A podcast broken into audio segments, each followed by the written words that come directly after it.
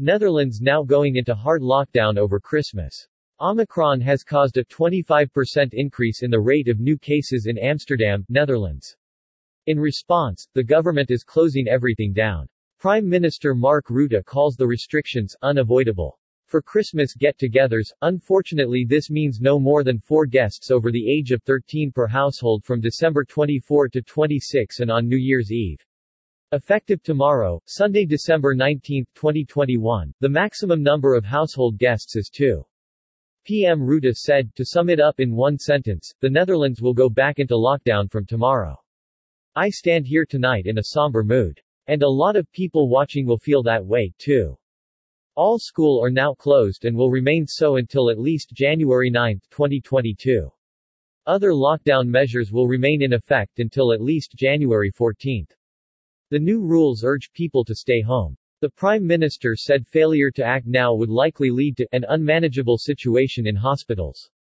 Despite curfews that were put in place on hospitality and cultural venues in the Netherlands over the past several weeks in an attempt to curtail the effects of Omicron, the highly contagious continues to spread like wildfire. There have been more than 2.9 million coronavirus cases have been reported in the country since the pandemic began with over 20,000 deaths. Netherlands officials are urging people to get vaccinated.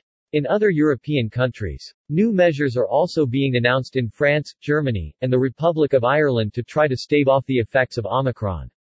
France Prime Minister Jean Castex said the Omicron variant is spreading at lightning speed.